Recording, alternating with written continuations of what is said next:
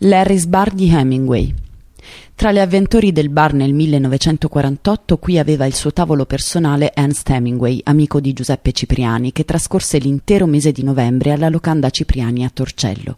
Lo scrittore statunitense, già molto famoso, in quel periodo stava terminando il romanzo Di là dal fiume e tra gli alberi. La storia del colonnello Richard Cantwell e la relazione con una giovane nobildonna veneziana, Renata, secondo Jeffrey Meyers, biografo di Hemingway, nascondeva la relazione sentimentale tra lo scrittore e la giovanissima contessina veneziana Adriana Ivancic.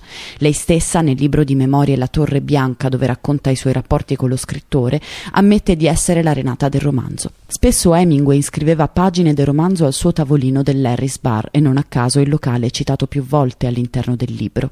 Secondo il figlio di Giuseppe Cipriani, Arrigo, a chi sosteneva che l'Harris Bar era stato lanciato da Ernst Hemingway, il padre Giuseppe rispondeva che veramente Hemingway che ha vinto il Nobel dopo aver scritto al tavolo dell'Harris Bar.